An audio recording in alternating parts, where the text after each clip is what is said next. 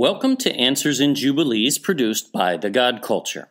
In our Sabbath series, we bring in Jubilees, some, but really this book begins with Sabbath and law and ends with it. All concurs with Torah and it must. However, we seem to have lost the calendar as a whole these days, just as Jubilees warned we would thousands of years ago. But not just generally even key events.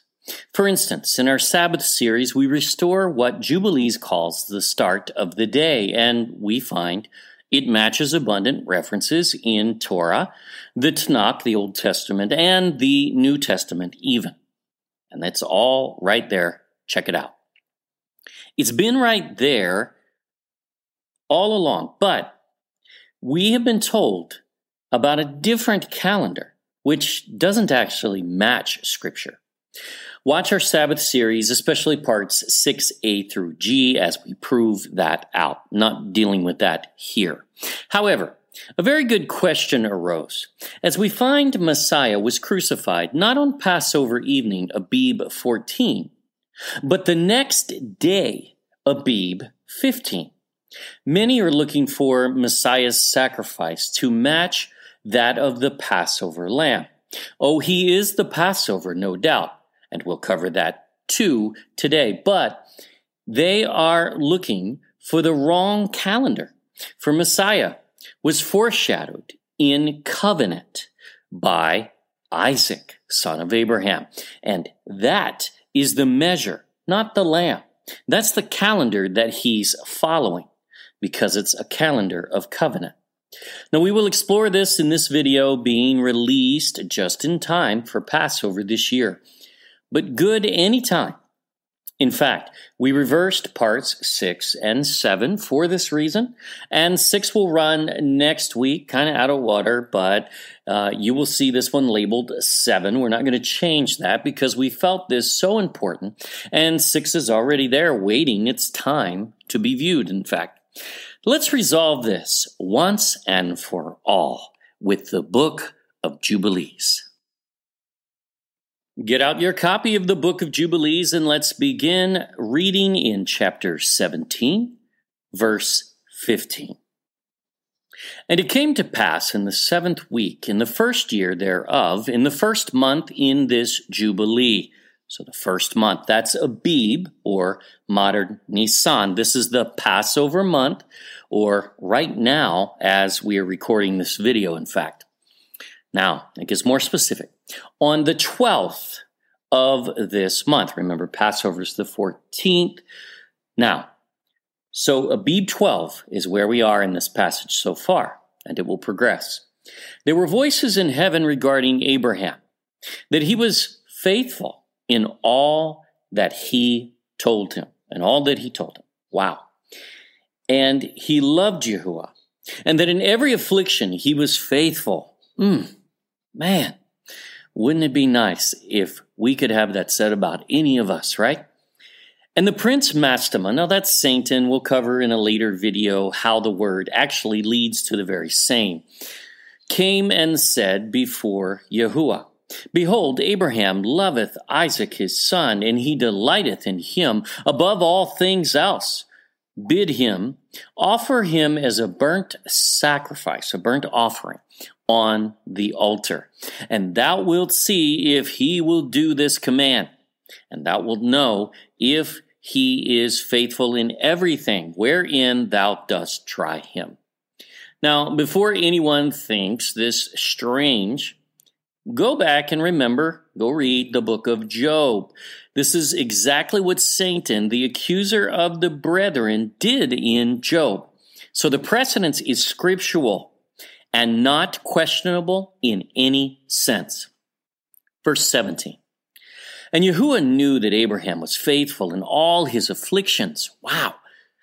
For he had tried him through his country and with famine, and had tried him with the wealth of kings, and had tried him again through his wife when she was torn from him, and with circumcision, and had tried him through Ishmael and Hagar, his maidservant, when he sent them away, and in everything wherein he had tried him, he was found faithful, and his soul was not impatient, and he was not slow to act. Hmm. For he was faithful and a lover of Yahuwah. Watch how quickly Abraham responds to Yah's voice here. Chapter 18, going to the next chapter, verse 1. And Elohim said to him, Abraham, Abraham, and he said, Behold, here am I. And he said, Take thy beloved son, whom thou lovest, even Isaac, and go unto the high country and offer him on one of the mountains, which I will point out unto thee. Now notice, Abraham did not waste time here. He was not slow to act. He was going to be obedient no matter what. See, he already knew the prophecies of Isaac. Remember that. And he knew that if he struck him down, that Yahuwah had a plan to raise him up. And he rose early in the morning and saddled his ass, the donkey that is, and took his young two young men with him, and Isaac his son, and clave the wood of the burnt offering and he went to the place on the third day. Third day. Note this. Now we'll count this so you'll see. And he saw the place afar off. So he's there on the third day, ready to offer Isaac as a sacrifice. Let's see where we are. So let's start counting.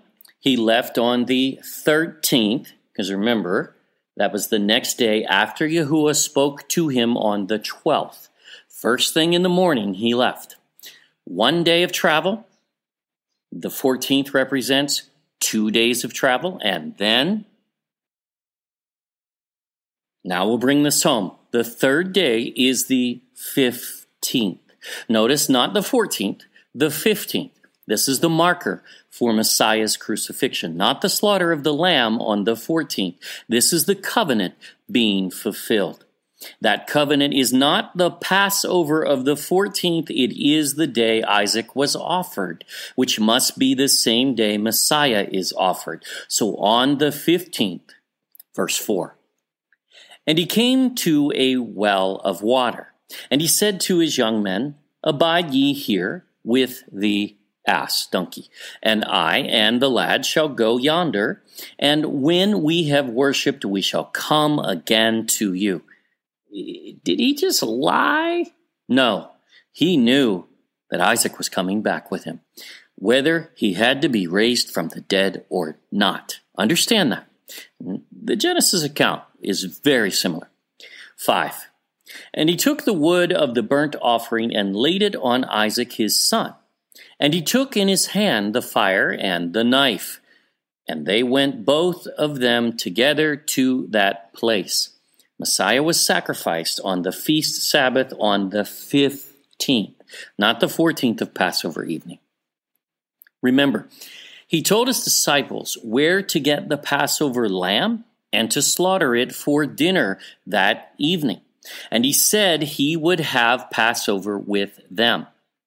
They had dinner that evening, and this was the famous communion offering as well. Some try to say, oh, well, he skipped dinner. Uh, that's not what he said he was going to do, and it's not what he did. It happened according to Scripture and the timing, really. It was a Passover Seder, period. There's no discussion on that, really, not a debate at all. There is no reinventing it. I know some have tried because they view the wrong calendar and they try to force it as a fit. It doesn't fit, but it doesn't fit because it's wrong. Jubilees affirms this as it is Isaac, whom the covenant timeline must match here.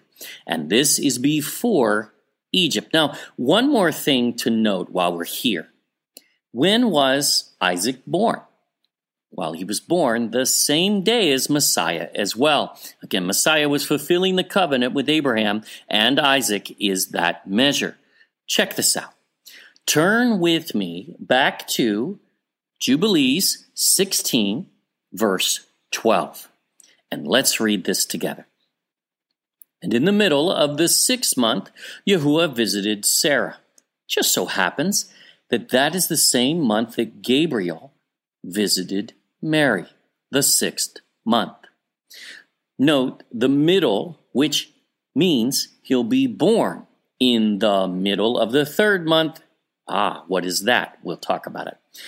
And did unto her as he had spoken, and she conceived, just as Mary. And she bare a son in the third month, and in the middle of the month. That's called, on the Hebrew calendar, Shavuot or Pentecost. And that is also the birth of Messiah proven in our When Was Jesus Born videos. Check those out. As he must, in order to fulfill the covenant. Born on that same day as Isaac and sacrificed on the same day as well, as this is the covenant with Yahuwah and Abraham that is being fulfilled. That's the timeline, and there is no other. At the time of which Yahuwah had spoken to Abraham, we're still reading, on the festival of the first fruits of the harvest, Isaac was born. The first fruits offering, now that's when the priest waves the sheaf back all the way in the Passover season. Um, that's in Abib. But the actual feast, that's the offering, the feast of first fruits is Shavuot, Pentecost. And that's basically in the month of June, could be even July. Remember, Messiah declared he is Lord of the Sabbath. He was born on the feast Sabbath of Shavuot. He was crucified on the feast Sabbath of Passover on the 15th, unleavened bread. And he resurrected on the weekly Sabbath, which is also the first fruit offering Sabbath. It's all about Sabbath and always has been. The church will never see this because it is too busy ignoring the Sabbath and demonizing it as passed away along with the Old Testament, when no such ever occurred, as the Lord of the Sabbath never abolished it, and he would be the only one who could, but instead he reinforced it many times, even all the way through to Revelation. So there ain't no abolishing it. Again, watch our Sabbath series. We deal with that in great detail. Now, in our Sabbath series, we fully break down the gospel accounts and their timeline, which you see on screen, which matches what we just found in Jubilees. Jubilees is a key to Bible interpretation, and without it, one will never understand the Bible. Watch it for yourself, and we'll link it at the end of this video. But as you see on screen, and again, we are not proving this out in this video, so don't attempt to debate here something you haven't even reviewed, and you'll just be muted on this channel. We have had enough games with ignorant trolls, and we'll take charge of our platform and our stream. Thank you. See, everything must tie, and anyone trying to tell you Messiah actually meant, well, uh, no, no, he meant four days, not three, in the grave. Well, they simply don't believe Scripture, and they are undermining the whole of Scripture when they do so. You don't take the words of Messiah and try to change them. There's something very wrong with that, and it doesn't mean that their intentions are bad. These are good people who are trying to find the truth. The reason he said what he said, how he said it, is because it is brilliant, methodical, and very purposeful. He preserves his calendar. Jubilees is part of that. And we will go deeper into that topic throughout this series as well. So, Messiah was born, timed with Isaac on Shavuot, Pentecost, in the third Hebrew month in the middle, which is about June on the Roman calendar. It floats uh, on our calendar today uh, as it doesn't reconcile quite. Yes, the apostles most certainly did celebrate his birthday. Anyone that says, oh, they didn't celebrate his birthday, yes, they did, because it is a feast day. It's Shavuot. They were gathered even after his ascension, doing exactly that on the day of Pentecost when the Holy Spirit came. Very appropriate. He was sacrificed on the same day that Isaac was offered, on the 15th of Abib, just as Paul says Messiah is the Passover. And he resurrected on the next Sabbath, which is the first fruits offering, as Paul tells us again. He is our first fruits offering from among the dead. The spring feast calendar has Yahusha written all over it. Not to abolish it, as the word fulfill never means passed away anyway, but to keep it, as we all still should today. We hope you will observe the Passover, unleavened bread for the seven days following, where we rid our homes and diets of leaven or yeast, a rising agent. That's the symbol of hypocrisy, uh, malice, and other things as mentioned. Uh, of the Pharisees, Sadducees, they were sad, you see, and even Herod the politician. So, in other words, hypocrisy of religion and government. But of course, we don't deal with that today, right? Thank you for watching another Answers in Jubilees. We hope you have learned something from this video and most of all from your journey into the book of Jubilees. Yah bless to all. The Book of Jubilees, the Torah calendar, named by the temple priests in Qumran as the source of the exact determination of how to keep Torah's calendar in the Damascus document. Yes, they called it Torah and used it as such. This book renders the very first map of the world, the most ancient geography in all of history. Jubilees also known as the Book of Division, as Noah partitions the entire earth to his three sons, finds the Garden of Eden in the Philippines, pinpoints the seat of Gog of Magog's power, demonstrates continental divides originate with Noah, and much more. It is the second witness to Genesis and Torah and concurs. It tests as Torah, and we encourage you to review this full test for yourself in the beginning of this book. It was the priests who were exiled from the temple who lived in Qumran, known in Bible times as Bethabara, where Messiah was baptized and John the Baptist of temple priestly caste lived and operated as these were his fellow Levite priests exiled from the temple, who continued to keep Scripture there, as well as operate a function compound modeled in part after the temple. This is the only historic library of precedents for the Old Testament canon in ancient history, yet explained away in willing ignorance, just as 2 Peter 3 warm. Based on the R.H. Charles translation from the Ethiopic, this book will enlighten and its revelation will rock your world. As all 50 chapters appear in this book with curated and edited margin notes in large print Bible format, easy to read. This 288 page quality paperback has a high resolution section of maps that represent the world's oldest map by Noah read it, and test it for yourself.